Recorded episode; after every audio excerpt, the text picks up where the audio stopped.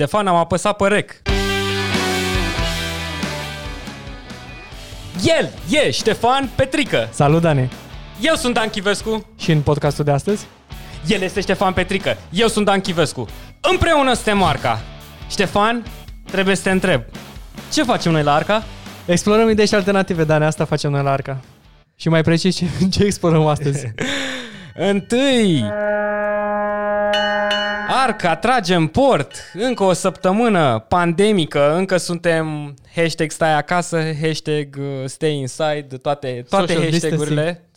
Social Avem distancing. și minimum un metru, distanțare socială. E bine, e bine. Am dat și cu Mona pe microfon înainte, știi, Ștefan. De asta mirose așa urât, nu?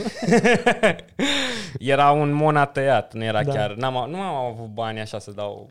L-am făcut două sticle dintr-un. Ai îndoit așa ca, Am îndoit. ca la Românește, Hexing Pharma, așa, nu? românește. Hexing Pharma style. Da, hai să vorbim, uite, hai să luăm și noi pulsul pandemiei. Mă gândesc că s-au întâmplat o grămadă de lucruri și nu știu, Avem n-am mai, vorbit avem mai despre mult de ele. o lună de când stăm în casă. Da. S-ar putea ca unii oameni să fie intrat în uh, izolare mai târziu un pic, alții mai, mai uh, devreme. Eu, eu sigur am intrat pe 8 martie. 8 martie? Da, pe 8 martie am Mhm. intrat. De ziua femeii. Ai, Da. da. te-ai autocarantinat. Ăla a fost darul tău. Pe 8 martie, Rămân mereu acasă. de pe 8 martie până acum n-am mai fost la birou, adică n-am, toată lumea lucra de acasă. Am intrat așa, în- Ferice de cei care pot să lucreze de acasă. da. Știi, ziceai la un moment dat de câți oameni sunt afectați de chestia asta și câți, nu foarte mulți, din păcate, pot lucra de acasă. Sunt câțiva care pot lucra de acasă, restul ori stau, n-au posibilitatea să lucreze de acasă. Mhm. Toată lumea cred că s-a săturat să audă numai COVID sus, COVID jos. Asta e realitatea. Mi-e teamă că o să ne imunizăm informațional mai repede Cred că deja s-a întâmplat asta. decât orice altceva. Da. Cred că deja ne-am imunizat la o practică bună, un sfat bun de la TV sau orice. Acum cred că e drop direct, nu ne mai interesează nimic. Da, în același timp, uite, nu, nu prea am ieșit foarte des din casă. Cred că o dată pe săptămână maxim. Mm, Odată cred că am stat două săptămâni continuu. Nu cred. Am stat două săptămâni, am comandat prin uh, platforme. Pâmbringo. A fost cam greu, ce de Ai fost hardcore, tu ai fost- Gunoiul. Tu ești exemplu, Ștefan. Tu Am chiar fost- ești exemplu. Cred că am fost prea hardcore, dar uh, erau foarte mulți oameni cu măști. Ceea ce m, Te-a e, bucurat? e un improvement, da. Și Chiar oare și și, astăzi. le-au schimbat în fiecare zi? Nu Măcar? știu. sau era aceeași mască de Nu două știu. săptămâni? Dar la EMAG aveai acolo un desta în care îți spune că n-ai voie să iei mai mult de o cutie de măști. Mhm. Le avea la vânzare. Le cred că le-a pus într-o zi și a doua zi nu mai erau niciuna și fiecare om, cred că avea pe adresă Mhm, de e-mail mhm. o cutie. O știi? cutie, am înțeles. Și Ți-ai luat tot după EMAG și tu? n-am luat nimic, n-am. N-ai am, prins? Am prins câteva de la o f- farmacie la Mhm. 5 lei. Bă, asta Cam e, atât. e, e o... Dar EMAG-ul pur și simplu a, a, Cât era prețul, mai ții minte? Cred că era cam 3 lei masca la EMAG, și 50 de luai măști. 50 de bucăți, parcă, nu? Da, 150 de lei, parcă Deci, era. wow, cât de șmecher. Deci Deci 150, de lei. o Wow. cutie Wow. și cred că avea câteva milioane de măști și Wow. le-au dat pe toate. Wow. Acum să Cine, fac ar- banii. cine, ar put, cine ar putea să facă atâtea adrese de mail? Eu cred că foarte mulți oameni au făcut adrese de mail, conturi, doar să Mhm. cumpere măști de astea. Oare s-au gândit ei, avem un spike de, nu- de conturi la EMAG acum care au fost create în ultima vreme numai să Au rupt baza de date. cumpere? Da. și ce face ca EMAG? Ce, ce faci în momentul ăla? Oprești, uh, oprești crearea de conturi după același IP sau lași în continuare Trebuie să avem că un cresc, dev de la cresc asta? EMAG aici, Da. să-l aducem invitat. Când, Și zic că când nu e găsi- adevărat. Prindem noi Nu și e un dev de la adevărat. EMAG. O să ne zică Nu, nu. nu o să ne zică niciodată, evident. EMAG-ul este bun pentru toată lumea. Toată lumea trebuie să se sumită EMAG-ului. Adevărat. Nu vreau să încep un rant despre EMAG. Da, n-ar trebui. Oricum, îți dai seama, ca să până, până trecem peste subiect, vreau să mai menționez că atunci când cumperi după EMAG, nu prea ai doar măștile alea, poate mai ai și un stick, poate mai ai și, nu știu, s-a stricat ceva la ragaz, cumperi altul sau mai știu eu, nu știu, ai nevoie de ceva electric, un joc nou, adică ce vreau să zic că ei și-au făcut din start o super reclamă, că practic au făcut un fel de pseudo-upsell, știi? Ți-au dat un upsell forțat de măști, că ai nevoie acum, e un fel de pseudo Au dat și upsell mail, și după cred. aia, pam, îți mai vinde ceva, știi? Da, cred că au dat și mail. în sensul Asta ăsta. e un fel de reverse upsell ce au făcut ei Da, acum. uite, au și CSR aici, uite, donează pentru linia întâi, ne implicăm împreună și ajutăm cu materiale de protecție. Mm. Donez Banca Transilvania, Mob Expert, Bitdefender. Foarte Acum e interesant. momentul să-ți speli uh, renumele prost făcut în timpul mom- campaniei cu Mihai Șora, acum e timpul să-ți speli numele pentru abuzurile care le-ai făcut pe Da. piață încercând să faci monopol. Acum e momentul când speli multe Acum chestii. e momentul când poți să-ți cumperi un frigider cu 50 Bravo, EMAG! reducere. Bravo! Uite, de exemplu, tot de la ei. Nu, că am cumpărat, am și zis că nu mai cumpăr de la ei. Și totuși am cumpărat de la ei. Da. M-au forțat. Pentru că sunt singurii care au Easy Box. Faceți-vă dracu toți Easy Box. Chestia Nu este știu. că sunt și, au și marketplace în spate, știi? Și poți să Mhm. cumperi, uh, nu de la EMAG, dar poți să cumperi de la alții. Și există măști chirurgicale, Mhm. protecție facială, trei straturi, legături, prindere, set, 50 de bucăți. Crezi că ar trebui să menționăm 225 de uh, lei. hack-ul EMAG Mar- Marketplace Uite, sau uite ce e aici. bypass-ul? Sau crezi că ar fi ok să vorbim despre asta? Da, cred că toată lumea ar trebui Toată lumea să fie crezi că mult face mai, asta? uh, Gen să mult faci mai bypass informată. Da. după... Și tu faci bypass? Și nu- Sigur că da, normal. Uite, poate oamenii nu știu. Ok, EMAG-ul vinde și prin alți furnizori, Prin da? terți. Third parties, da? Da, terți. terți. E- Asta, asta e cel mai bun exemplu. Noi am găsit-o pe EMAG de la un terț, da? Îi zicem Gigi. Gigi. Și Gigi, da, Gigi avea și site și am intrat pe site-ul lui, i-am luat numele după marketplace, fu- am găsit numele firmei, îi găsești acolo după aia un search pe Google, două, trei clicuri, Da. vezi cuiul, vezi că e în regulă. De foarte multe ori oamenii au, au și un, dar nu sunt nebuni, au și ei un site online, da? Mai complicat de atunci când au o, au numele lor pe un site, dar nu, Mhm. nu se pupă cu numele firmei. Asta Da. este o, gen- E o particularitate. a pieței, știi? Mhm. Nu știu dacă în Statele Unite poți să faci chestia asta, să ai o firmă pe un nume, SC Impex SRL, Da, da, da. și după aia să pui acolo un nume cool. EMAG are al nume. EMAG nu este EMAG.SRL, este Dante Exact. International. Dan Dante International, corect.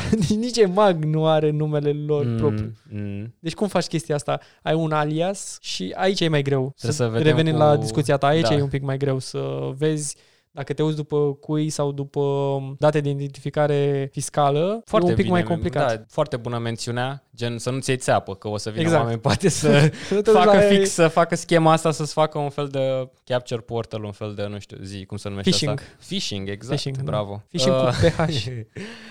Cu PH negativ. E, în fine, revenim. Și ce ai putea tu să faci este să iei, cum am mai zis și Ștefan, iei numele firmei, producătorului sau site-ul, găsești site-ul și compar prețul. Și de foarte multe ori prețul EMAG este umflat cu, nu vreau să fiu nesimțit, dar am găsit cu 100%, Ștefan. Da, mai mult ca sigur. Adică, practic, tu în loc să te duci la Gigi să-l iei, să zicem, la 2000 de lei, te duci la EMAG și le iei cu 4000 de lei sau da? Sau masa asta, în loc să o iei cu 1000 și ceva de lei, o iei de la EMAG cu 2000 de lei. Uh, Zici tu că influențează prețul? Adică pun ei upmark? Evident, practic e un trade-off, adică Nu tu, pune, nu pune nu. vânzătorul? Deci nu te cred că complica. pune vânzătorul. Ei au comision. Ok, dar de ce ar pune un preț astfel încât cumpărătorul să vină tot de la el? Asta ca să Asta acopere decât, comisionul EMAG? tocmai despre asta e vorba. EMAG ar trebui să aibă niște comisioane în care să nu-ți ia pielea de pe tine, să-i faci... Po- adică e absurd ca și cum e, cumpăr pâinea de la EMAG și în loc să dau un leu pe ea, dau 2 lei doar pentru că iau de la EMAG, e retard asta. Păi da, dar eu am o brutărie mică Așa. în care văd uh, trei vecini și EMAG-ul are 3 milioane de exact, oameni. dar oare pentru platforma asta merită că până la, până la urmă tu te tot poți pierde, clientul te poți jupoi. pierde în uh, asta. Jupoi clientul acum e, deci când ai un adaos de minim 50%, E modelul Amazon. Adică, Adevărat, dar nu cred că e atât de grav. Adică nu cred că ama- la Amazon găsești, uite, microfonul ăsta în loc să-l iei cu 100 de euro, să zicem că le iei cu 500 de euro. Nu cred că am văzut asta vreodată, din contră. Bă, Amazon îl găsesc mereu la același preț. Dacă te Da. uiți și sunt un fel de balansuri acolo, e, sunt, depinde, îți foarte balansează mult, prețul. depinde foarte mult și cum e interfața creată, nu? Adică ce vrea să spună în față. Eu de obicei selectez EMAG, nu prea selectez după Marketplace. Mhm, În mare, mhm. pentru că n-am avut... Da, fo- uite, dar nu găsești toate chestiile pe EMAG. De exemplu, dacă ai nevoie Experiențe de foarte mobil, ai bune. nevoie de o grămadă de alte chestii, jucării, nu știu, habar n-am. Orice nu găsești pe EMAG și găsești pe Marketplace, de ce să le dai lor banii ca să-ți faci încă o reclamă cu Mihai Șora? Când poți, Să-i cauți... E, Mor e Mihai extra- Șora. Mori Extra, odată. extra work, nu? Până la Da. urmă. Am, au dispărut câteva milioane de măști după EMAG, da? mm, Tu nu poți să cumperi mai mult de o cutie pe cont. corect. Dar în același Da. timp depui efortul să-ți creezi 100 de conturi ca să-ți cumpere 100 de Mm, cutii mm. și după aia să le vinzi la suprapreț. Și cam ăsta a fost uh, mindset-ul tuturor românilor Dar în sau același timp ți majorităților. lene să Da. intri să te uiți după altă, știi? Adică Vrei dar confortul. vrei confort, dai confort cât, câtorva oameni, Mm. Dar în același timp sunt oameni care vor să păcălească sistemul cu tot din adinsul. Mereu o să fie oameni de ăștia. Uite, discutam Mereu să despre fie. promoții. Eu nu știam, eu de obicei eu nu particip la promoții, știi? Mhm. Promoții la ciocolată, la băutură, la bere, știi? Capac, uite-te sub capac. Extraordinar de mulți oameni care a, numai asta fac, sunt uh, Promotion guru. promotion guru. Ei își fac conturi și urmăresc activ promoții. Mhm. Companiile care fac cu promoții, uh, agențiile de publicitate care ajută cu promoții respective, deja îi cunosc, au o bază de date cu veterani. Ia uzi. Sunt oameni care numai asta fac. Și au câștigat mașini, excursii, pentru că numai asta fac de dimineață până seara. Dacă există, dacă există să-ți dea un balon, pentru balonul ăla să ducă în cap. Și sunt și foarte agresivi. Să le ia la reducere, să le ia la Sunt și- promoție, da, să ia sunt și 5 la foarte minus 20%. Da, și au sute de e mail sute de conturi, le folosesc la absolut orice, se înscriu la absolut orice. Știi, trebuie să te înscrii până pe 30 aprilie, ăla sigur o să aibă 400 de conturi create. Cred că ai intrat într-o temă în sine, asta e Da, da, da. Nu m-am Oamenii- amintit acum că, uite, am, ne-am dus din vorbă în vorbă. pariuri, păcănele, cupoane. Coupons. Da. Ai dat-o perfect că e fix pe ce avem noi aici selectat în, uh, în backlog să vorbim astăzi. Apropo de oportunismul ăsta al românilor, da? Exact. Da. Vine un om, îți dă și el, îți dă, uite, e mag. A făcut el multe rele în ultimul an, dar ți-a dat acum măscuța și tu ce faci? O iei cu 150 de lei, 50 de Și o bucăți și, dai le cu dai cu 300. 200-300. Da. Nu e frumos. Iar ajungem la acea bișniță. Hai să vedem ce face statul. Un milion de coco, Ștefan. Ia să... Trebuie să-i punem așa un... Ca și cum chemăm un enoriaș la biserică, trebuie să batem clopotul pentru știrea asta. Un milion de euro pentru Muntele Atos. Parlamentul a mărit de patru ori alocația bugetară pentru schitul Padromu. Ștefan, știi ce e schitul Padromu? Un schit în Grecia? Uite cât de frumos arată, Ștefan, poza asta. Foarte frumos. Mare Este un Egee, schit, frumos. mai degrabă decât schit. Dacă este un schit, eu aș putea să zic că este un complex rezidențial religios pentru baștani pe muntele Atos cu privire la mare. Mamă, deci și eu, uite Ștefan, tu n-ai vrea să mergi aici? Vai de capul meu, uite ce curte are. Nu prea. Uite cât Da, e fix ok. pe... Pai, Jesus. E o peninsulă acolo la muntele De Atos. asta nici măcar nu, aici nici nu bei vin prost, bei numai vin de la liturgic bun, de munte Atos. În fine, deci poate n-ai înțeles bine. Repetăm. În vreme de pandemie, în timp ce fotbaliștii renunță la salariu, toți oamenii încearcă să facă absolut tot ce le trece lor până în minte, să ajute. Am văzut studenți care făceau viziere, am văzut o grămadă de oameni care au rupt norma Mhm. și au ieșit din, nu știu, din... Aveau și ei treabă, aveau și ei chestii de făcut pe acasă, puteau și ei să stea cu curul în sus acasă în pandemie, să hashtag stea acasă, dar au hashtag făcut ceva, Ștefan. Da. E, statul român și el a vrut să facă ceva și în loc să dea 250.000 de coco, cum dăm în fiecare an pentru schitul ăsta, care, stai că poate n-am menționat, e în Grecia, Ștefan. da Deci, mă, mă uitam acum Repetăm chiar că în... eu încă nu înțeleg. Deci știrea asta e de o săptămână și totuși pe mine mă... Da, mă, dar muntele Atos e sac. Un milion de euro pentru un schit care nu se află pe teritoriul țării noastre, deci s-a quadruplat diurna asta sau ce era, acum nu o să fie nimeni idiot, trebuie să fii idiot să crezi că statul român dă cu alt motiv banii ăștia decât pentru ai lua înapoi până na, e un fel de spălare de bani. e spălare de bani sau nu, Ștefan, asta? Când fac statele astfel de operațiuni, nu se mai numește spălare Nu de se bani. mai numește spălare se de bani. numește macroeconomie. Deci revenim. Să nu mai vorbim despre cele 10 milioane de euro care le dăm pe pensii speciale anual. Să nu vorbim de alea. Hai să vorbim, hai să zicem că poate oamenii aia, poate generalii aia care stau acum și tremură de frică că vine COVID-ul și le ia viața lor inutilă, care stau acum pe canapea în sufragerie cu pensia lor de 250 de milioane. Dar De- hai de să revenim la, perspectiva la padromul, da? Să revenim la un schit de pe muntele Atos din Grecia, în perioadă de pandemie, da? Statul dă... Și le dă în euro sau în uh, lei? Nu e fix un milion, scrie 960.000 de euro. Adică 96 și câțiva de zero care fac un milion de euro. Și pentru că rimează are... Deci înainte dădeam oricum 250 de mii, să înțeleg. Mm. Și acum am ajuns la... Un milion. Un milion. Au și, bă, dude, pandemia n-a lovit numai Ok. okay. Italia, n-a lovit numai America, a lovit și Grecia. Padromul probabil este distrus. Cine știe ce probleme au oamenii ăia? Au Au lovit nevoie, religia. Ah. au nevoie de un înțeles. milion de euro. Hai să vedem totuși motivația guvernului.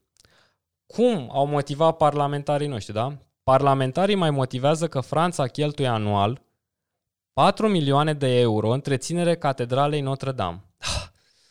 Catedrala Notre Dame tocmai la foc. Iubesc exemplele astea, iubesc, Ștefan, exemplele astea când sunt atât, e ca și cum compari, nu știu, un vulpe cu un iepure. Știi ce mă enervează și mai tare? Mă enervează că dacă tu compari cu alt stat, de ce, de ce îți dă ție legitimitatea să faci astfel de acțiuni? Exact, Dacă nu poți exact. să gândești pentru tine? Trebuie- Nu-i lovi, Ștef- Ștefan, nu-i mai lovi cu logică. nu mai arunca cu logică.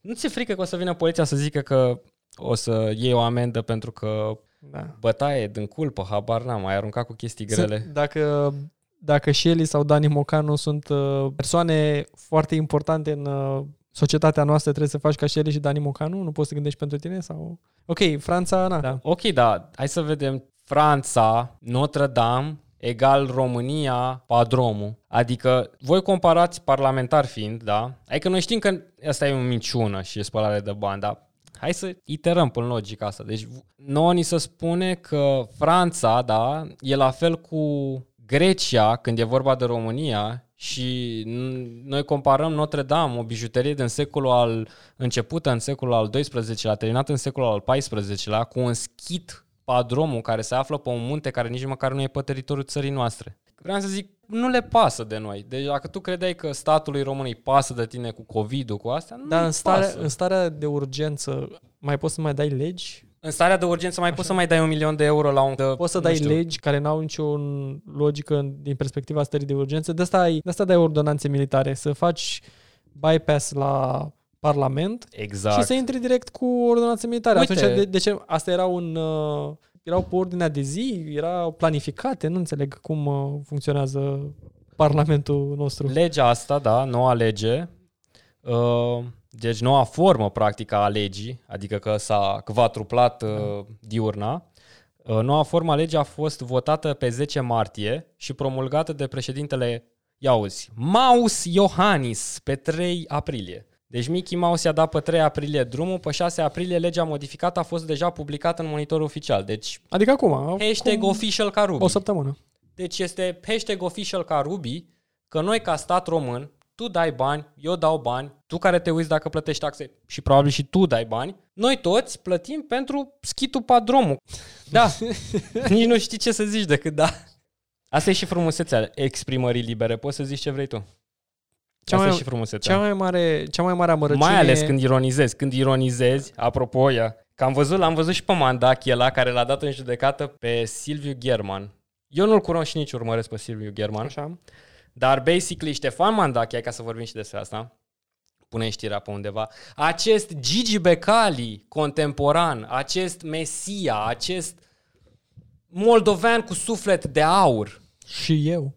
A venit și cu hashtag și eu, acest Uh, zi Ștefan că îmi scapă cuvântul, nu știu, e cum un inițiator, un, uh, un prodigi, zi mai Un mult, voievod, mai mult, mai nu mult, știu mai ce mult. Voi, voievod moldovenesc, nu știu ce. E un salvator, nu mai contează. Ok. Okay. Isus moldovenesc. Okay. Deci acest Isus de la Mușcel, da, sau de unde vine el, deci acest mandat ce a făcut, el a dat în judecată pe băiatul ăsta, un vlogger, un influencer, un ce-o fi el, Așa. că a făcut mișto de el în perioada asta cu COVID, că el e un fel de Gigi Becali. Păi boss, de-aia e mișto, de-aia se numește mișto. Adică dacă e COVID și nu e COVID, nu e ca și cum poți să râzi și nu mai poți să râzi, doar că ești tu Ștefan Maidachi și ai făcut un metru de autostradă. Adică, El a spus că o să dea hai să zic de ce l-a dat în judecată. pâine până și le dă mâncare și la început, la oameni să până știi crapă că cu la ploaie. început am empatizat doar cu Ștefan Mandache. Am zis, Silviu German, ești un idiot. Are dreptate și omul, gen, nu poți să faci mișto de un om care acum încearcă să-și facă reclamă pe timp de pandemie, da? Așa cum încearcă el să-și facă reclamă, măcar face bine, da? Sau încearcă, da? A dat și zi, hotelul lui. A făcut mai multe lucruri omul ăsta. Măcar încearcă, da? Dă bine, de rău, cu interes, fără interes la mijloc, măcar încearcă, da? Frate, dar nici să-l dai în judecată, dude, că a făcut mișto de tine. Pe ce spune asta despre tine? Ce spune despre un om, dude, care îl dă în judecată? Probabil că a avut el ceva de care să se lege, da? Și cum sunt și sute de sau mii de oameni, alți oameni pe social media care zic la fel. Și cu asta, cu datul în judecată, avea la un moment dat, îl știi pe John Păi- Oliver? Băi, pe mine m-a șocat. Deci, Îl, îl știi pe John Oliver? Da, John da, Oliver da. A, a făcut foarte multe investigații uh-huh. în Statele Unite, a fost dat în judecată aproape la fiecare episod. Sunt uh, slap suits, să numească astea. mm Sunt niște procese de astea care Mhm. se fac între, între corporații sau oameni care încearcă să te sperie cu un proces uh, uh, fake, practic. Mhm, mhm, mhm. Nu e nimic. Cel mai probabil procesul ăla va, îl va pierde Ștefan Madache pentru denigrare, că nu e Evident. denigrare, e foarte greu de probat. Evident. Uh, Ce a spus ăla, Evident. cum poți să spui, uh, nu, nu poți să-l calomniezi pe un om că l-ai comparat cu Gigi Becali, că Exact. Gigi Becali nu este în Dex ca fiind un uh, A făcut mai un multe injuriu. lucruri el acolo, dar Dar e greu, știi, mai ales cu legislația românească. Asta e doar PR din perspectiva lui Mandache să spună, bă, Da. nu te pui tu cu mine, Exact. că Da. știi cine sunt eu? Chiar că, dacă, chiar că dacă nu rămâne chestia asta, deci dacă măcar nu rămâne în picioare procesul care i l-a intentat, Eu nu da? cred că rămân în picioare. Și ce o să rămână în picioare? Faptul că ai pielea subțire, Mandachi. Da, da, așa Faptul este. că te da. deranjează. Știi? Și ghiși ce, generațiile astea care vin în urmă, ne cam de ce crezi tu sau ai făcut tu, e vorba de cum te porți overall, adică nu e vorba că uh, ești Gigi Becali, ai furat o grămadă și vii și faci o binefacere, cum încerci tu să portretizezi acum, vor fi mult și gata, mai- vom șterge cu Da. buretele absolut tot ce ai făcut Și înainte. vor fi mult mai acizi, vor face mult mai mult Exact. research. Și E o mai să te complicat. și urmărim, adică o să facem absolut tot ce ne stă în putință să nu fim pentru tine. În loc să fim pentru tine, ai început bine cu kilometrul ăla de autostradă. Continuă, mai fă unul, mai fă unul. Fă-ți un Patreon, că dăm și noi. Dar asta cu datul în judecată, cum zicea mă, uh, Kobe? Ce zicea Kobe? Ce ar fi zis Kobe de Mandachi acum? Un Soft. cuvânt. Soft. Soft. Soft. Hai să luăm pulsul pandemiei și Băi, ai, ai o idee? Am niște chestii, da, interesante. Uite, uh, erau niște statistici de astea, mă uitam pe niște sta- statistici uh, destul de interesante, cum uh, au crescut foarte multe alte componente de astea, cum ar fi gătitul, cooking, da? Deci interesele oamenilor practic s-au schimbat. au crescut, au, cooking a crescut cu 70% dintr-un uh, grafic de asta Mhm, în mhm. uh, vremurile astea pandemice, toată lumea n-a știut ce să facă cu făina respectivă și au zis, bă, am cumpărat multă făină, știam până acum să fac gogoși, mai pot să mai fac altceva cu făina.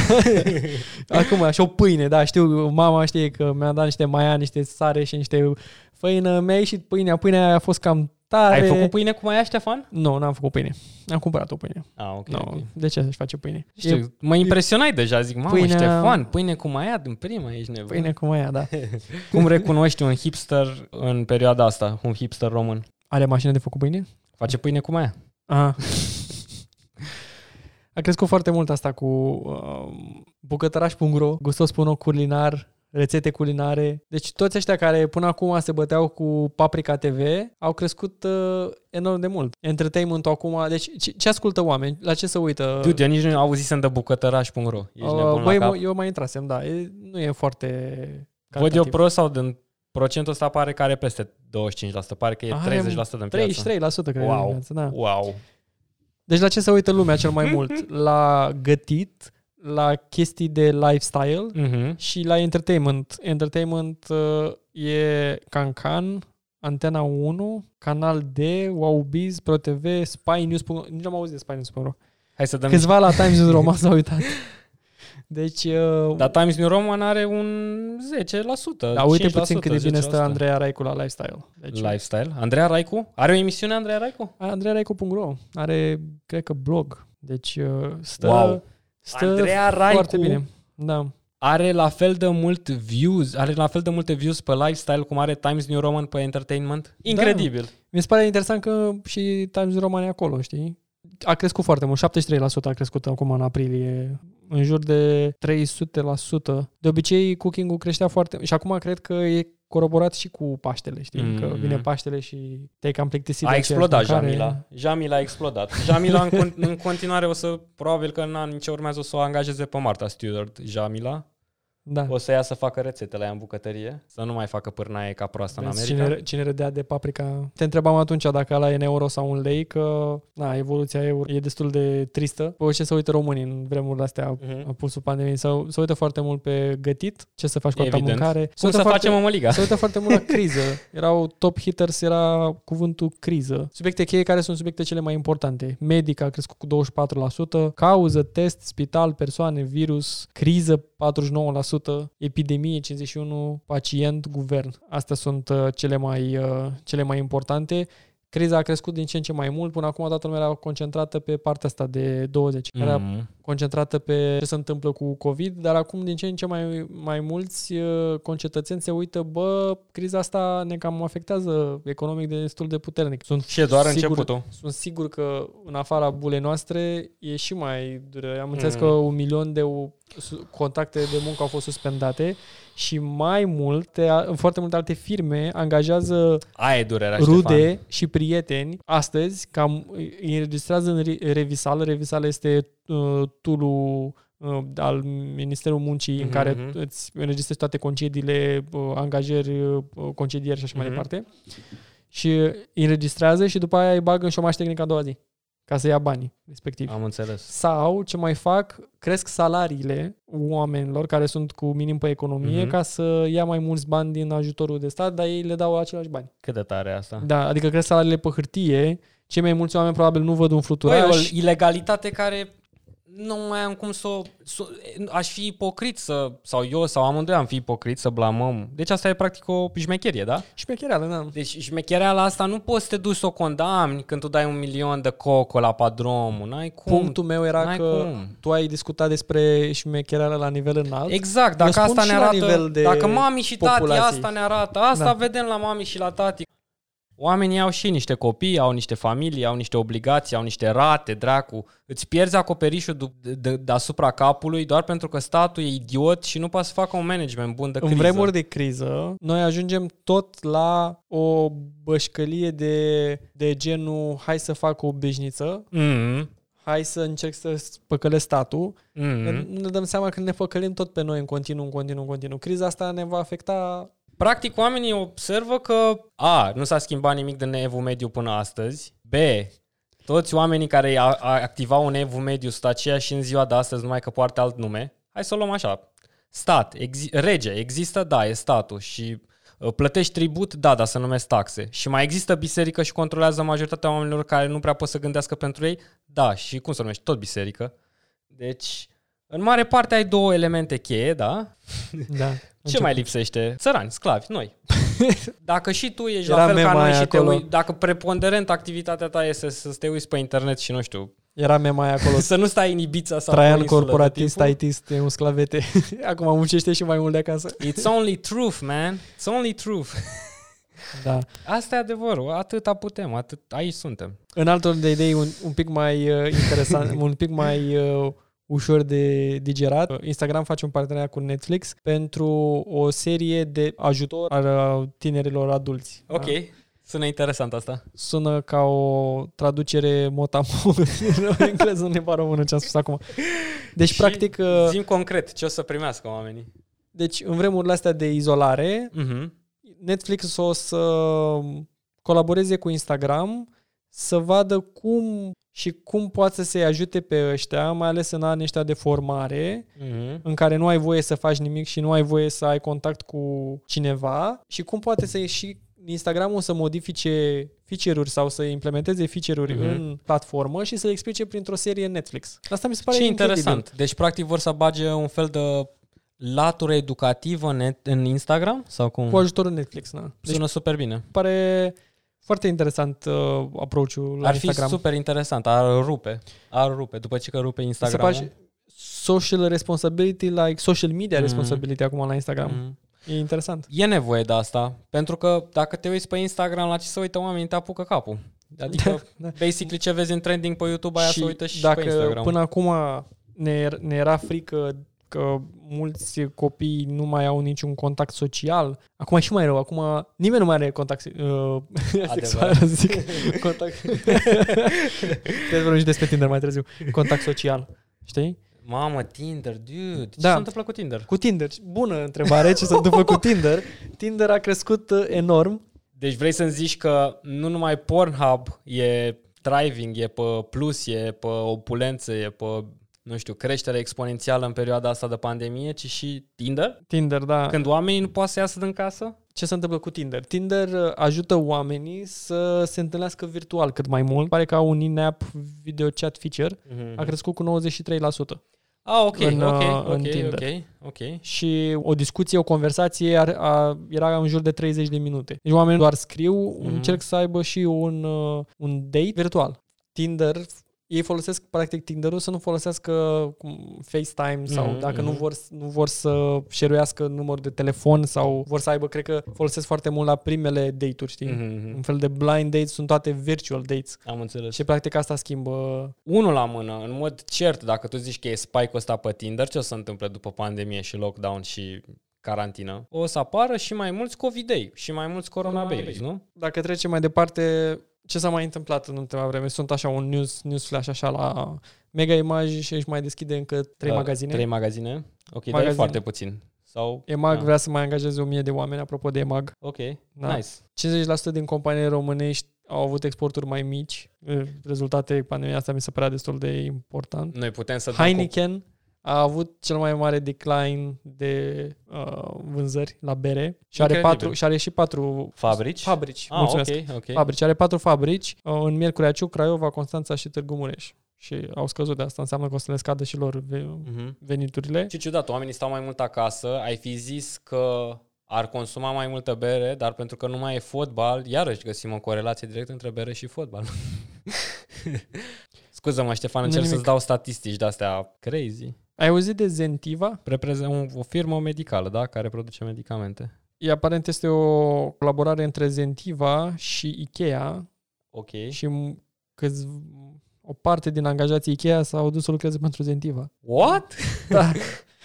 Pen- și o să integreze în operațiunile din fabrica din București. Pentru că na, Ikea nu mai funcționează, sunt închis magazinul. Ok. Practic au făcut un share de... Super interesant asta. Da. Ce interesant. De multe, Bravo. ori, de multe ori, dacă a- aștepți doar statul să te ajute, Exact, nu ajungi nicăieri. exact. Sunt foarte multe parteneriate de astea interesante între companii. Exact. Foarte Și, bine. și pe partea de banking, Revolut uh, crește, a crescut destul de mult nu numai și că crește, a intrat și în state, nu? nu s-a, A intrat lansat, și în s-a state. lansat în state Revolut. Tot ce înseamnă online acum crește în dragi. Unde alternativa lor în state era Venmo sau mai foloseau și altceva? Sau uh, Deci, Revolut. Pay, PayPal, Sunt mai Pioneer, important. Cash App. Cash App, Dude. da, da, da. Da. Pentru cine nu știe, Cash App este produsul de suflet al uh, fondatorului Twitter, Mm. Jack Dorsey. Super și nice. este endorsed de Joe Rogan în dragi. E Practic, e endors plătit de de- toată lumea, deci Cash App are foarte Cash mulți App, bani. bravo, da. da. Cash App, uite, de Cash, Cash, App, App, uitasem. Z- Zili, Payment Spring, Superpay, Money, Mail, Mile. În fine, deci hai să le luăm. Nu contează niciuna decât PayPal, Pioneer, Cash App Da. și cu Venmo. Și mai am Deci astea sunt niște, singurele. mai am niște news, așa, newsworthy Mhm, stuff. mhm, mhm. În turism uh, e o situație dezastruoasă în uh, Delta. Nu m-aș fi așteptat. Practic O uh, bune? toate hotelurile și nu tot ce se întâmplă, tot ce ținea Delta în viață uh, sunt uh, la nivel de faliment. Transportul, evident, CFR Călători a, a scăzut cu 30%, nu mă miră.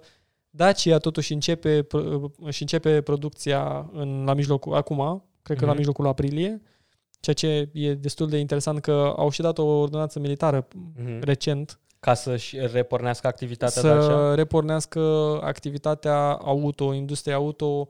Cred că Mhm. să poți să-ți duci mașina la reparat până acum nu prea aveai voie, acum vor să Mhm, deschidă mhm, pentru mhm. că suntem Economia destul trebuie de... să meargă înainte. De...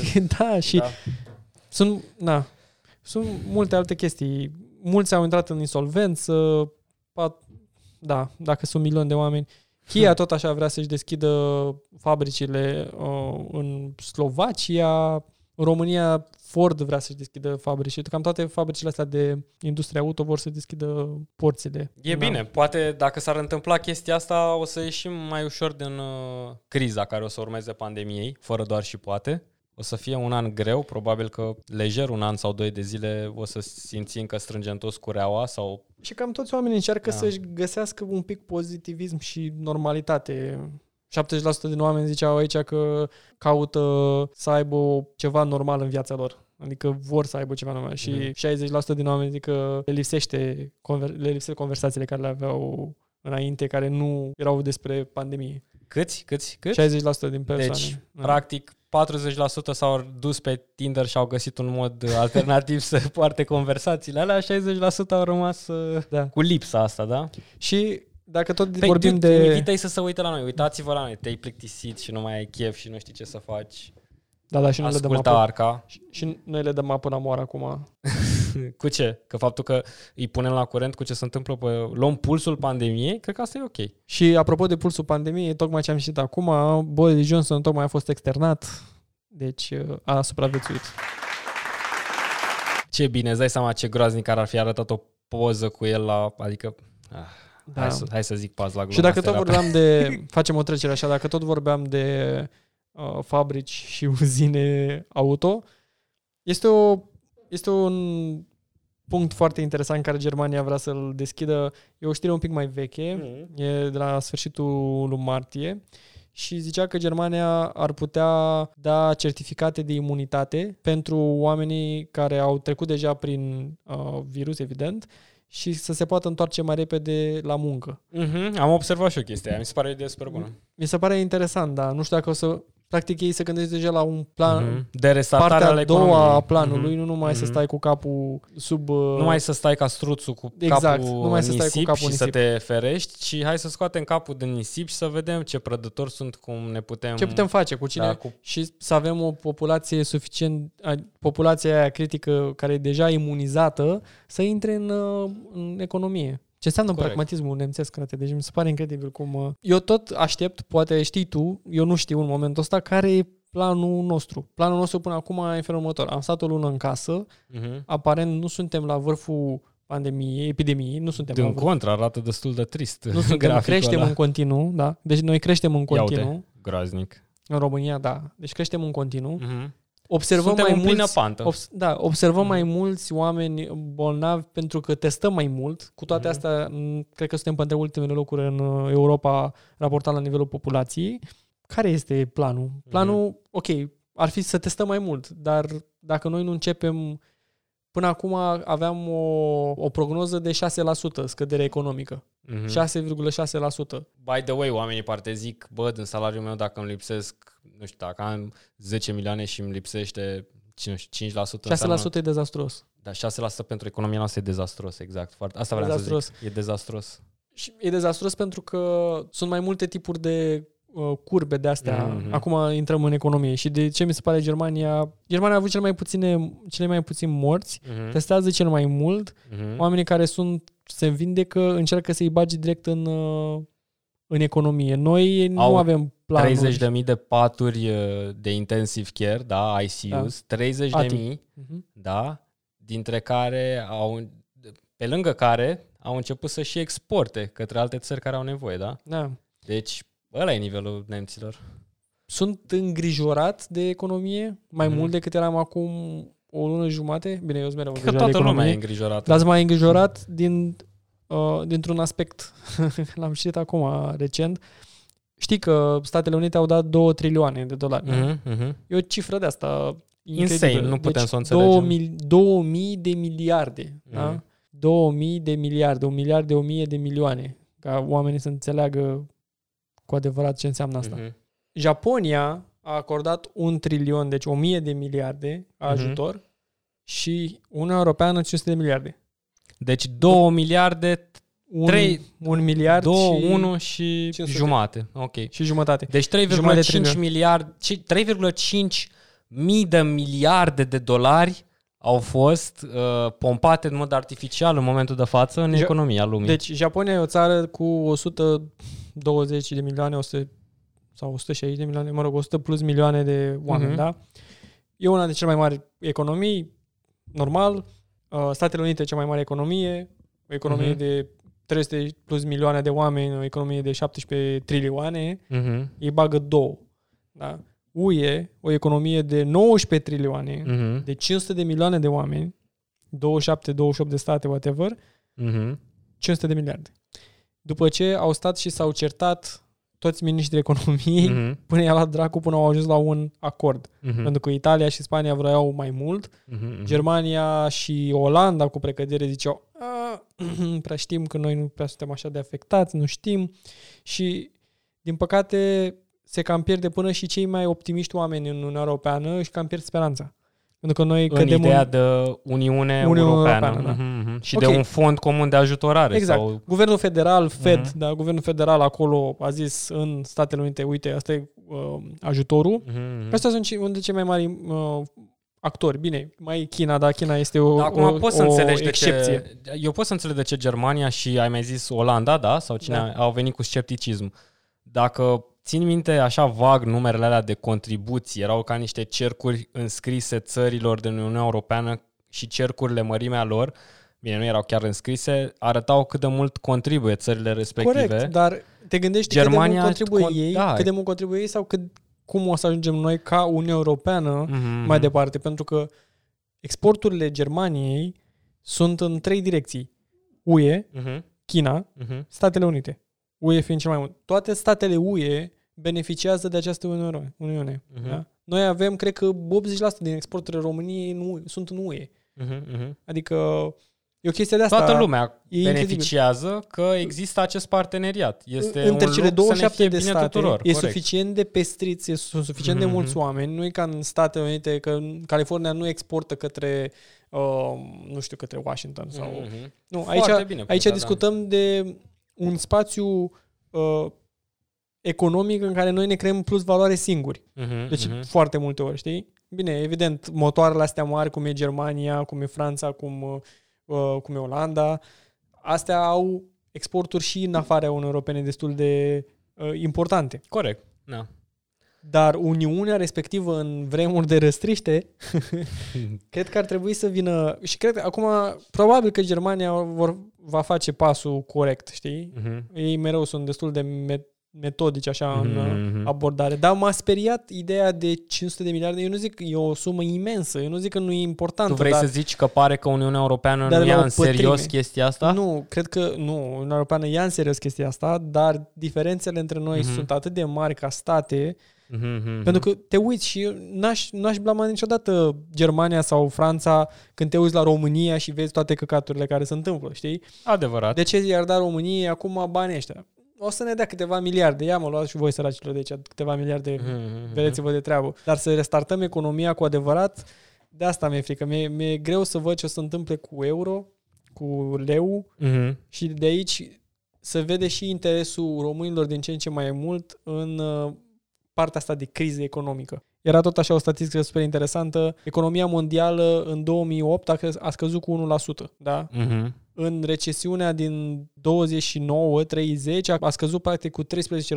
Deci recesiunea a fost Wow. gravă. Există mai multe surse care să vină cu acest procent? Poate să, să reiterăm că vo- poate oamenii nu înțeleg cât de grav e. Marea, the, the Great Depression, marea criză, da, de care povestea Ștefan din 1929-30, da, 30-31, a, care practic a destabilizat toată omenirea. Ține minte uh, cozile pentru o jumătate de franzelă sau o franzelă care costau mii, mi, milioane de mărci germane, parcă. Deci se devalorizează totul, nu mai știu, era la nivelul da, acolo milioanelor. era și hiperinflație acolo. Era o hiperinflație incredibilă. Deci, practic, banii nu mai au nicio valoare. Noi am tot povestit despre un sistem și că faptul că un sistem nu se poate aprecia decât dacă îi dai mai multă încredere. Oriunde Ștefan tocmai ne-a zis acum că deși Germania și Italia și, uh, de fapt, Germania, că Italia acum e prinsă la mijloc, deci o să vrea mai mulți bani să fie introduși, nu? Dar Germania și Olanda, două țări care sunt, să zicem, de bază, sunt pionieri. Cel puțin Germania știu că are cel mai mare aport economic în Uniunea Europeană. Deci, când țara asta se gândește cu scepticism dacă să investească mai mult, da, sau mai puțin, sau cât să investească într-o situație atât de gravă, e clar că asta e, practic, țara se comportă ca și cum s-ar comporta un om în timp Da. de criză. Adică noi suntem vecini, de nu pot să-ți dau, să zicem că eu am 10 pâini și tu ai o pâine. Nu pot să vin să-ți mai dau două pâini să-ți hrănești toată familia, că s-ar putea să nu am cu ce să-i hrănesc pe ai mei. Și asta e protecționism. asta- Exact, exact. exact protecționismul ăsta, la asta ne referam. Nu Mhm. mai știu, trebuie să găsesc uh, sursa, Oriunde este referențiem sursa tocmai pentru chestia asta. paradoxal. Ar fi bine, da. dar problema este că tot comerțul va scădea foarte mult Mhm. Și a- ne, aj- ne aduce într-o depresie, Great Depression, da? cea Da. mai mare deci încă depresie. o criză financiară. Nu criză, criza financiară a fost în 2008. Da, da, da. A fost o criză financiară bazată pe Căderea imobiliare. pieței imobiliare, imobiliare din, state, din da. Statele Unite, care Mhm, a mhm. fost și în România și așa mai departe. Da? Când a scăzut uh, piața imobiliară de la Mhm, mhm. 2000 de euro metru Corect. pătrat la 1000 și așa mai departe. A scăzut 50%. Ce- Deci crize la nivel internațional, până Mhm. la 32% Wow. comerțul va scădea Wow. și protecționismul ăsta, de ce să mai, dacă tot scade comerțul, de ce să mai export eu bunurile respective, de ce să ne plătesc să-mi, să-mi uh, hrănesc populația? Absolut, ce s-a întâmplat absolut. în 30, de asta murea de foame Germania, de asta Mhm. a venit uh, uh, domnul Hitler Exact, peste, exact. peste noi. Că Fix pe fondul Marea chestia depresie, astea, Marea da. depresie a fost uh, după război, războiul mondial și după uh, pandemia aia în Mhm. 1918. Și bazat pe faptul că în piețele financiare nu aveau maturitatea pe care o au acum, era capitalismul era cam ceva nou, atunci era cam de câteva 40, 30, 40 de Mhm. ani cu adevărat, știi, funcțional. Și s-au dus totul în cap în momentul ăla. Evident. Nu vreau să intru în detalii despre Marea Depresie. Nu Asta sunt poate nici fi calificat, un subiect în, în sine, Da, nu sunt știi? nici calificat Da. în a discuta foarte mult despre Adevărat. chestia asta, dar ne îndreptăm în direcția respectivă și o știre care probabil a trecut un pic așa neobservată în România. România a fost pă- prima țară, între primele țări, care au zis că vor înceta exporturile de grâne, de, de grâu Mhm, și mhm, de porumb și vor, vor interzice exportul. mhm. Deși, cum ai mai menționat tu, ne-am vândut majoritatea cotei, da? Ne-am Care vândut o aveam. 90% din cotă. 90% din cotă. Wow. Ne-am vândut 90% din cotă. Nu știu dacă am menționat la podcast, dar cred că am menționat Dar toată discuția care am avut-o. E interesant de ce ar mai face anunțul ăsta când practic nu mai ai ce să vinzi E mai mult momentan. simbolic. E Pen- simbolic, da? Totuși aia 10% să-i folosim noi. Mhm. Ne hrănim populația noastră. Noi cred că eram al doilea exportator la ca mărime din UE sau al treilea și oricum suntem în top mondial chiar de uh, porumb și grâu. Mhm, mhm. Adică noi nu mai exportăm către, către Egipt, Iordania și toate țările astea care erau destul de dependente de grâul nostru. Mhm. Uh, grâu Mișcare- sau porumb? Eu am grâu impresia și porumb. Că porumbul Grâu- e principala noastră Cred că resursă. și grâu. Grâu și porumb. Cred că amândouă. Amândouă suntem destul de... Ce știu sigur Destul de este puternic. că România este pe primul loc Exportăm în grâu Uniunea foarte mult Europeană, către Egipt, asta știu sigur. foarte aproape de Franța. Deci Franța ocupă, să zicem, primul Cred loc că e primul loc. La... în Uniunea Europeană la nivel de agricultură, unde am putea să zicem, fără să, să știm, puteam doar să ne gândim. Franța are cel mai mare teritoriu, are una dintre cele mai mari populații și are una dintre cel, țările cu cele mai, uh, să zicem, uh, uh, fertile pământuri, da? E și Da. normal că ei produc. Unde, când, când zic că acum România e pe locul 2, foarte aproape, e interesant că noi ca țară producem exact același nivel pe care îl produce Franța, da? dar doar că pe, pe o suprafață de două ori mai mare. Adică noi avem de două ori mai multe terenuri dispuse să fie uh, zi valorificate pe un procesul de agricultură, Da, da, da. dar randamentul nostru pentru pământurile noastre este fix la jumătate, adică noi putem 50% să sporim practic producția. Dacă ne-am folosit chestia Olanda e asta. aproape de același nivel de exporturi de grâne ca România. Olanda. Atât de slab stăm. Înțelegi Olanda cum e, cât ce Da. agricultură intensivă face acolo? Ce mică e țara. Ce mică e țara, da. Mm. Și totuși exportă destul de mult. În fine, Asta ar trebui să ne dea de gândit.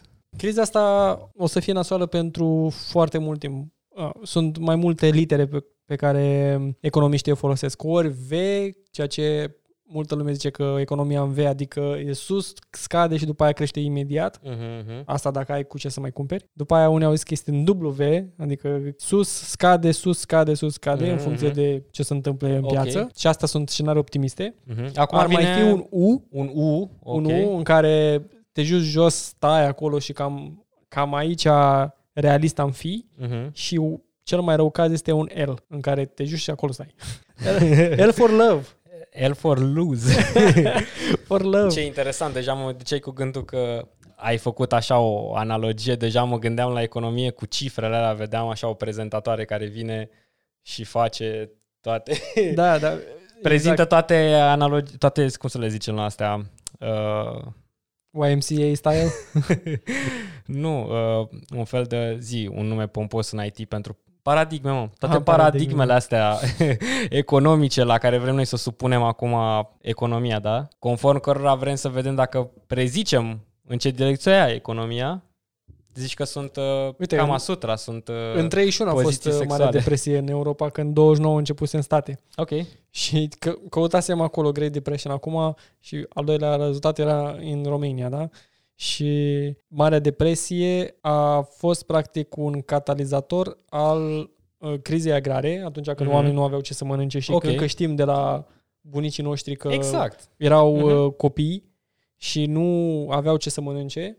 Deci, efectiv, nu aveau ce să mănânce și Efectiv, atunci a, da. a crescut uh, rândurile legionare, garda de fier. Garda de... Ce a făcut garda de fier? Da, mă, garda de fier practic erau legionarii. Legionarii aia care m, au, au fost fondată de naziști. Putem să facem și noi uh, garda bombardierilor. Avem foarte mulți bombardieri în țară. Hai să-i punem într-o gardă. Un fel de legionari ai fondului, restaurării, încrederii în agricultura și de Știi- ceva comunist.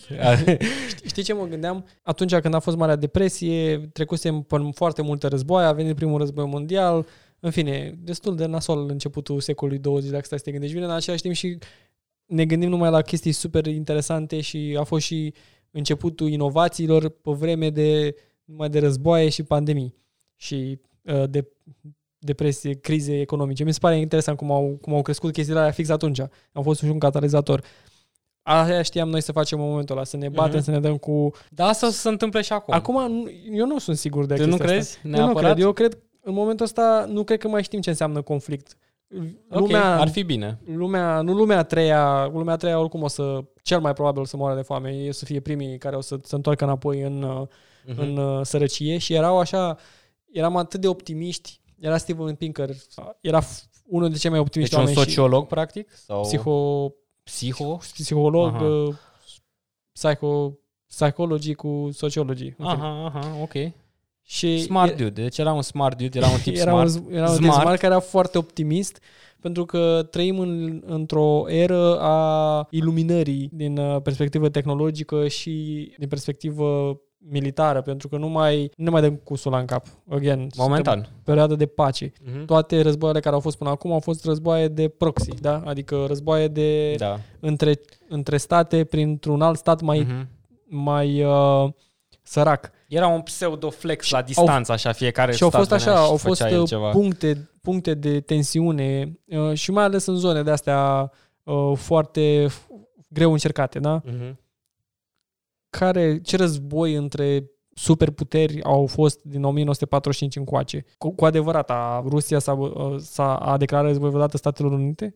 După al doilea război mondial, nu, a fost războiul rece, dar și ăla a fost așa o tatonare. Tot ce s-a Da. întâmplat, nu a mai fost niciun stat evoluat, să spunem, Mhm, din mhm, perspectivă mhm. economică, Mhm. care să mai declare un, uh, să declare război altui stat. Mhm. Cred că în afară de Statele Unite cu Afganistan, poate, atunci când, era, când erau talibanii și Afganistan totuși nu era de lumea întâi, știi? Adică mi-e foarte greu să cred că o să Da. ne mai întoarcem la chestia asta. Deci tu crezi că după criza asta economică nu va fi uh, loc de un conflict mondial la, nivel, la dacă e scară conflict globală? de genul ăsta, da. Eu cred că conflictul ăsta va fi mult mai subtil și va dura ani de zile. Păi, va fi un conflict Noi putem, virtual. măcar hai să le zicem oamenilor care sunt, că eu deja intuiesc și cred că și tu intuiești, câțiva factori care poate să arate oricărui cetățean dacă noi ne îndreptăm spre război sau nu.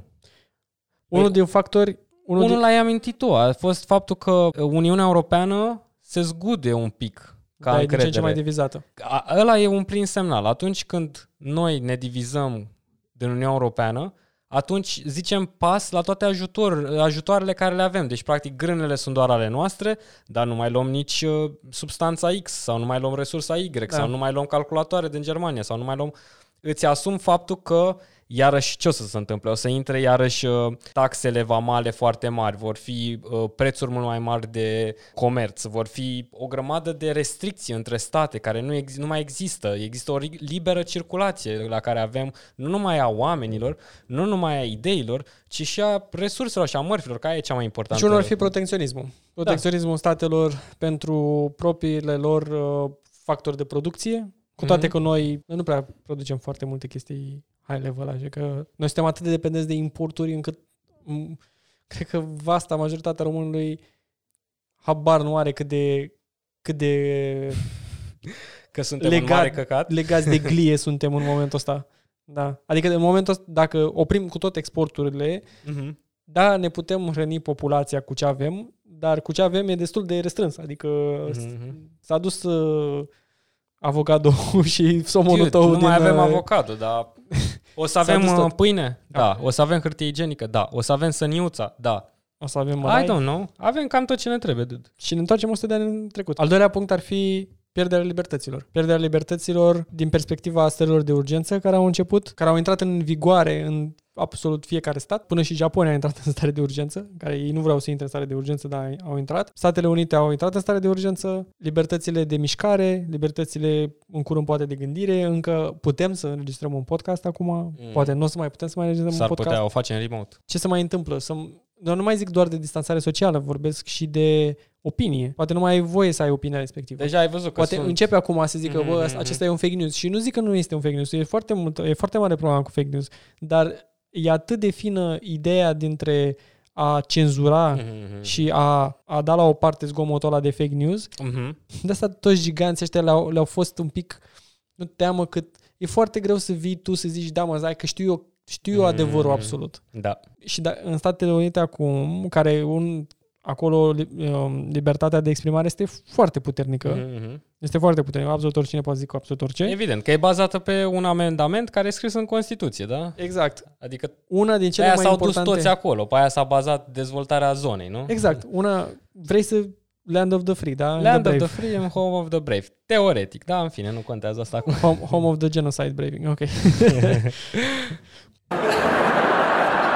și venise știrea asta. Apple și Google au făcut un parteneriat istoric în uh, a detecta pacienții cu COVID-19 și a detecta uh, modul în care ei se mișcă în populație și Ok. oamenii cu care au interacționat. Cum? Prin uh, tehnologia Bluetooth. De ce Apple și Google? Apple, evident, controlează jumătate din telefoanele din Statele Unite, Google, Android, partea de software, controlează tot software-ul din partea adică cealaltă de coloșii jumătate care de... domină piața și-au dat mâna. care au 99% probabil din piață și au venit cu o situație nemai întâlnită, da? Au, au, și-au dat mâna, au, chiar, au creat chiar și niște infografice foarte drăguțe cu ce se întâmplă când stai. Deci, uh, și vorbeau așa, uite, Ion și Ioana se întâlnesc și stau pe bancă mai mult de 10 Mhm. minute. Da. Discută. Mhm. Ei au telefonul în buzunar, de reținut. Nu au dat drumul la Bluetooth. Mhm, Nu mhm. trebuie să dai drumul la Bluetooth. Ok. Deci, Ioana are Apple, el are Google. Are Android, are un Ok. telefon Android. Ion este diagnosticat pozitiv cu COVID-19 în sistemul respectiv de sănătate. Ai acolo ești identificat. Dacă ești identificat, trebuie să te loghezi cu telefonul pe acel platformă, pe acea Mhm. platformă. Aici ai cu, trebuie să te loghezi. Aha. Deci trebuie să-ți dai acordul, da, Prin- până la urmă. Prin chestia asta. Ok. Asta este, asta este partea aia de Asta e catch Uite asta, asta acordul. trebuie să faci Uite tu. acord, Am exact. înțeles. Asta e catch. Asta nu înseamnă că nu poți să fac asta și în background. În fine, nu vreau să intrăm în conspiraționism, Mhm. dar este destul de real. Atunci când văd Apple și Google ca uh, logo pus unul lângă altul, delimitat de o bară, Asta o să fie super juicy. Până acum în viața mea n-am mai văzut asta. Deci Exact. crede-mă că în viața Exact. mea n-am mai văzut un document oficial care să aibă mărul lângă Google.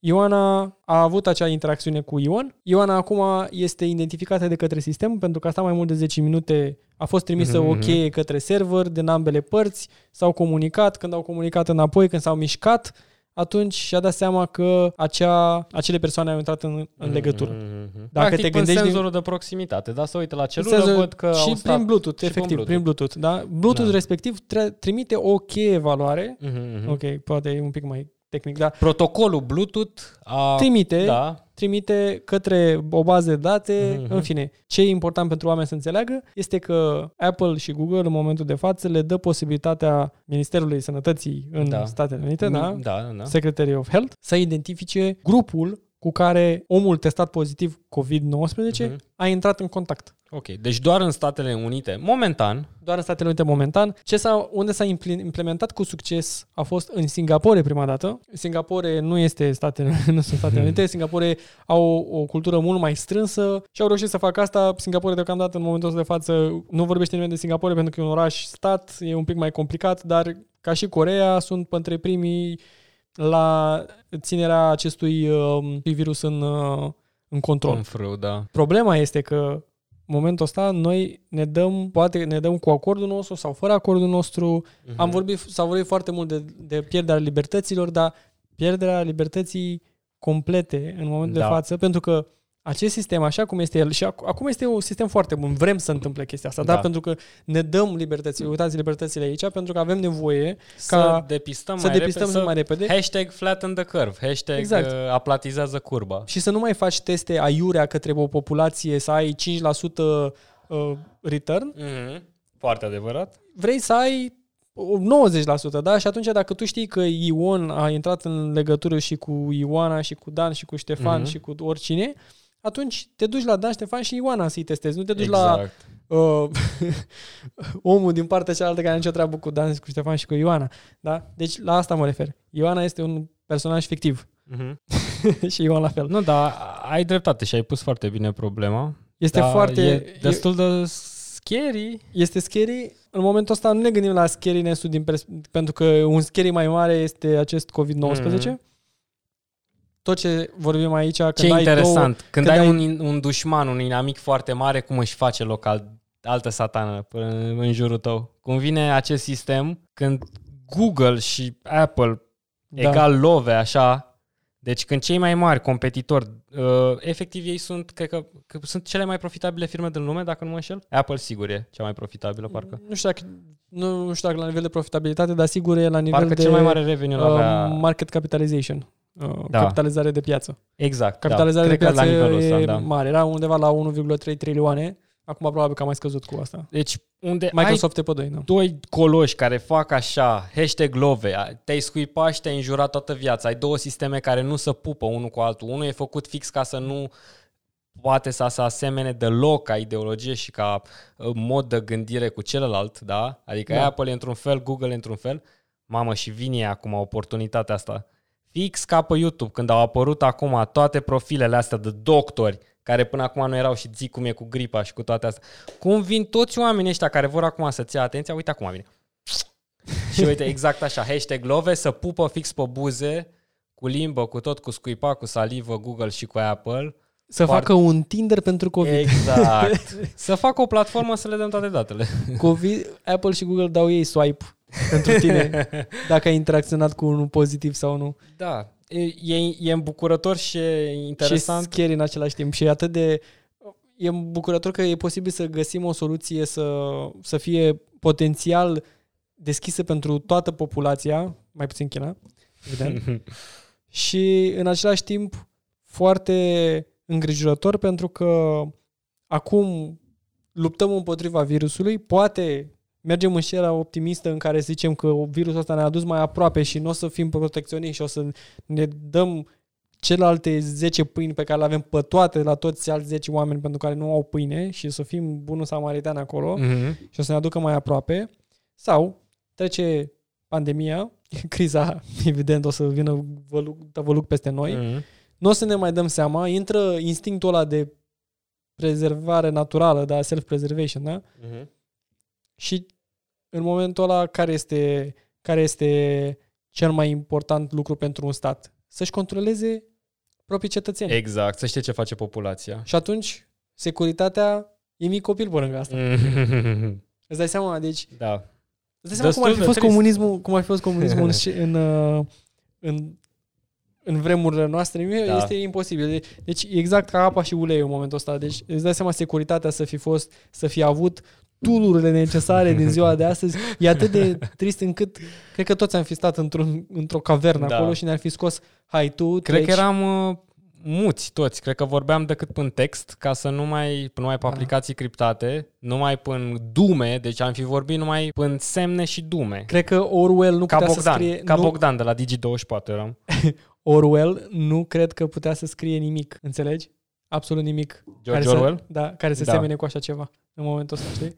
Dar George Orwell era foarte bun în a găsi niște alegorii și niște uh, comparații. El a rămas la și- 84, îți dai seama, 2084, ce se întâmplă acolo? Da. Foarte scary și interesant din punct de vedere tehnologic, dar eu sunt suspicios. Când văd Google și cu Apple, deci când, când vezi doi dușmani că se pupă și își dau mâna, Bine, intențiile lor probabil că sunt, uh, sunt adevărate. Ei Mhm. vor să, să scape în momentul de față um, vor să aplatizeze curba. Ce să mai... să, Asta... să, să, să ajutăm Mhm. să, să ajutăm să intrăm într-o economie cât mai rapidă. Că îi ajută și pe ei, evident. Acum ei sunt cei mai importanți, în, a- în același timp, da, le folosim serviciile, dar evident că și revenue-ul lor scad odată cu, cu, cu Mhm, mhm. toată economia. Toată lumea pierde. Nu există, nu e nimeni care să câștige. Poate câștigi acum, în câteva zile, câteva luni, poate un an. Aia o să dispară uh, acel avantaj pe care l-ai. Pentru că oamenii Mhm. din ce în ce mai mult nu o să mai aibă bani, nu o să mai, aibă- nu o să mai ai acel rici pe care l-aveai înainte. De asta, biș- de asta cultura asta de bișniță și tot cu schitul ăla sau cum ai zis să Schitul padromul. este, este atât de gândirea aia lineară, frate. Deci e aceeași chestie. Vezi doar ce se întâmplă în fața ta și atâta. Nu te mai gândești după aia repercursiunile și gradele celelalte de impact. Cred că sistemul ăsta este foarte bun, foarte bun. Dacă aveam sistemul ăsta de la Apple și Google, uite, ca să venim cu partea proastă, da, suntem manipulați și suntem probabil o să fim foarte supervizați și uh, o să ni se ia toate datele și să fie folosite probabil în, împotriva noastră, dar dacă aveam sistemul ăsta acum, Ștefan, Nelu, pe Nelu rău făcut de Nelu n-ar mai fi fost atât de mare. Gândește că toată lumea știa acum Așa este. cu cine a vorbit Nelu, știa câte mărțișoare a dat exact, cu ea a dat exact. Ar fi ajutat ancheta epidemiologică să, Clar. să fie mult mai uh, de succes față de ce a fost până Adevărat. acum. Și ca să continuăm povestea extraordinară a lui Nelu, pentru că mie mi-a plăcut, zău că mi-a plăcut Nelu, vreau să vorbim de două chestii. Una, o, o chestie de care vreau să vorbesc ar fi că în contextul actual al pandemiei, da, oamenii stau mult mai mult în casă, da, cu, stau un cuplu în casă, stau, na, uh, mai îți scapă o palmă, mai îți scapă, mai îți scapă un alta, românește, na? Deci, practic, o să punem studiu să arătăm că s- aproape s-au dublat numărul de cazuri de violență domestică, da? Da, da. E, Așa este, da. Am, unde am se știut și eu întâmplă chestia asta. chestia asta, da? Deci, odată ce știm că, bine, e oarecum normal, da? Uh, Din ținând păcate, cont de din păcate context. că e oarecum normal asta. Asta, De asta vreau să vorbesc. Totuși, soțialul Nelu, în contextul ăsta, da, vine și cere empatie și clemență pentru familie care a trecut prin destule. Uite, o avem aici pe Sandra Stoicescu. spre Ce mai faci, fostul Sandra? ofițer de poliție care a transformat Spitalul Ministerului de Interne în cel mai mare focar din București. Nelu Lupu s-a vindecat și a vorbit în exclusivitate pentru observator despre situația pe care el a creat-o. Sia lui a avut Ce bine că s-a vindecat Nelu Lupu, mi-era frică. Mi-era frică că pierdem această vedetă, acest juvaier. cere oamenilor empatie. Ia auzi. Și e interesant, o să lăsăm noi filmulețul aici să, să meargă. E mai interesant, cred că, de aici. După data de 17 sau Vorbește mai despre motivat cum peste 25, Nelu cred că Lupu- undeva la 27-28 de colegi din uh, A infectat o grămadă de oameni și nu numai că e infectat, dar s-a purtat foarte urât. A început să scuipe pe acolo până prin, uh, cum se numește, camera în care a fost spitalizat. Da, da. A început să poarte urât, să facă practic abuz de putere, da? Și am zis, bă, na, domnul, domnul Nelu a greșit, hai să zicem, uh, soția, hai să zicem că te de partea familiei, na, să dă cu familia, dar toată lumea se uită la tine în momentul de față. Și unde știi că există și statistica asta cu violențe în familie în shit și tu vii și știind prea bine că soțul tău a plecat cu o amantă în altă țară și a venit și a zădărnicit combaterea bolilor de sute de ori, da?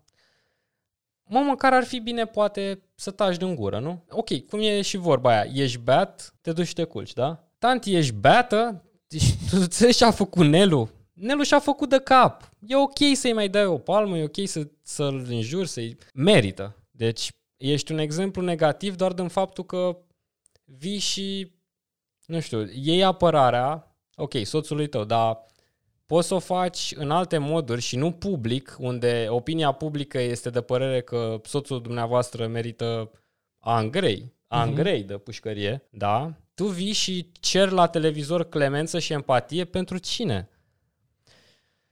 În fine, hai, să- hai, să- hai mai bine să vedem cine e Nelu Lupu și spre surprinderea mea am găsit CV-ul domnului Nelu Lupu. A fost uh, socializat pe rețele destul de puternic. A fost? Uh-huh. Uite, eu nu l-am mai găsit. Uite, fix că Da. l-am căutat acum. Fix pe poliția română. Ai fi zis că poliția română uh, ar fi fost mai... Uh, sau nu știu, eu, de exemplu, dacă un mare șef de poliție, da, un mare baștan ar avea un mare uh, caz de fraudă sau un caz penal, eu măcar m-aș duce și aș lua la puricat documentele aflate publice ca măcar să nu mă fac și eu ca poliție de rom- română de căcat, da? Da. Eu inițial am crezut că acel E o glumă. Comic Sans Mhm. uh, font pe un CV este o Mhm. glumă. Nu e o scrisă de glumă. cineva. Nu e o glumă. Ăsta, CV-ul ăsta de două pagini este CV-ul unui om care a fost în 90-95 șeful biroului de ordine publică, secția 15 poliție, în 95-97 șeful biroului de ordine publică, 97-2001, șeful poliției, secției 15 de poliție, și fii atent, acum vine șmecheria, Ștefan, 2001-2002, adjunctul șefului poliției al sectorului 4, deci s-a făcut un pic așa, în 2000, 2001, 2002, s-a dat pe lângă șeful, a ajuns bine, a ajuns adjunct, și apoi nici în 2002-2004 chiar el devine șeful, mm. deci practic Nelu, ce putem să vedem de la el e că are o viziune, are talent, vrea să facă, merge înainte, devine șeful poliției sectorului 4, 2006-2010 șeful poliției sectorului 3, deci vrea probabil să ajungă la sectorul 1, da? Sector 4, sector 3, da, crește. Și uh, 2010 până în prezent, director general adjunct, bine, nu până în prezent, CV e un pic neupdatat. El Correct. a devenit ulterior comisar șef de poliție pe întreg municipiul București. Curriculum vitae. Comuna Grozești. E ziua lui. By the way, e ziua lui. Ce wow. E ziua lui. Dude, e 24. Da, e ziua, adică e ziua lui în aprilie acum, asta mă refer. da, păi putem, uite, la, putem, își serbează frumoasa vârstă de 61 de ani, nu? 61 de ani, da. 61 de ani, la mulți ani, uite. Și cu imunitate. și cu imunitate, da. De COVID, nu de altceva, mm-hmm. sper. da. Nelu Lupu este un caz mult prea șmecher, trebuie să-l discutăm. Și da. uite că are și curs de management în poliție mm-hmm. și The Change Agent Course în engleză. Cred că cea mai șmecheră chestie, Ștefan, domnul Nelu Lupu este doctorant, cer scuze, dom- domnul doctor Nelu Lupu, domnule doctor, a văzut că aveți un doctorat în ordine publică și siguranță națională. Da. Nu știu, pare că ar trebui invalidat doctoratul în ordine publică și siguranță națională când tu faci combaterea zădărnicirii bolilor de mai multe ori. Asta e, e ca și cum ai fi, cum ai, ca și cum ai încălca jurământul Hipocrate acolo, nu? Jurământul hipocratic al unui medic, nu? Îndrăznește să e ca, și, e ca și cum ai, ai, fi, ai fi acuzat de malpraxis, sau știi? Adică la medici.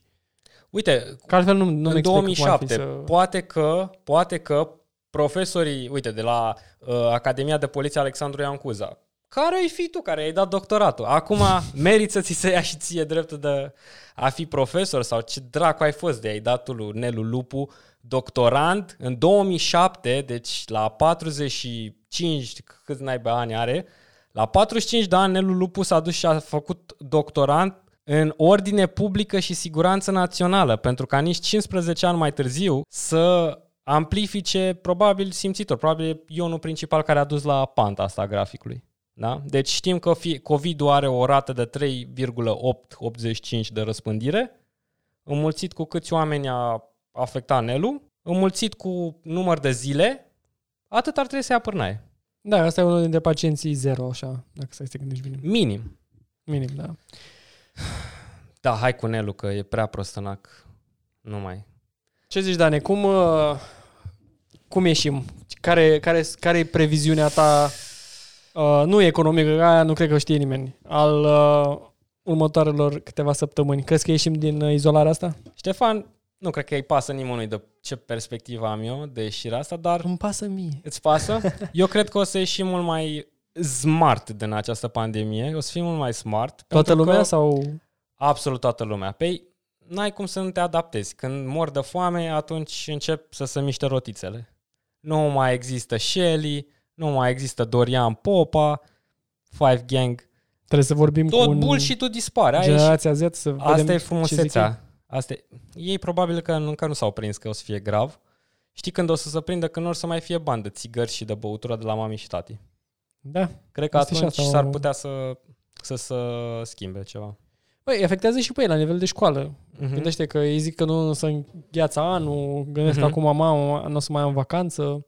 Cred că ar fi vacanță. mișto să vorbim fix de ce se întâmplă în școli acum, pentru că am urmărit cu mare atenție care este deznodământul uh-huh. din punct de vedere al Ministerului Educației pentru ce se întâmplă acum. Uh, nu înghețăm anul. Nu înghețăm anul și mi-au plăcut faptul că din 3 milioane de studenți, analiza lor a fost că majoritatea acum continuă uh, curicula online. Da. Oriunde noi știm prea bine că 45% dintre ei sunt la mediul rural. Cu zero, da, da, da. Deci, da. ca să nu mai vorbim... Pe telefon, nu? Pe, pe telefon, nu? Pe, iau da, telefonul da. frumos și țin acolo, la lumânare. la Mami, telefon. poți să-mi dai și mie încărcătorul că îmi predă profesorul acum și rămân fără baterie. Da. Închid-o, Ștefan, că sunt prea hater, prea critic. Lumea deja nu cred că o să, nu o să suportă chestia asta. Să facem așa, să-ți dau să-ți dau spotul. Cam asta a fost și pulsul pandemiei. Eu cred că ne vom îndrepta, cum ai zis și tu, o să Am fim luat mai pulsul. smart. Am luat pulsul și Tre- va trăi pacientul, Ștefan? Pacientul 0 a trăit deja, deci avem speranțe. Dacă, Dacă pacientul Nelu 0 nu a trăiește, supraviețuit, putem și noi? putem și noi, mai mult ca sigur. Mi-a plăcut, Ștefan. Sper că ți-a plăcut și ție. Ne Cu vedem data siguranță. viitoare. Pa, pa!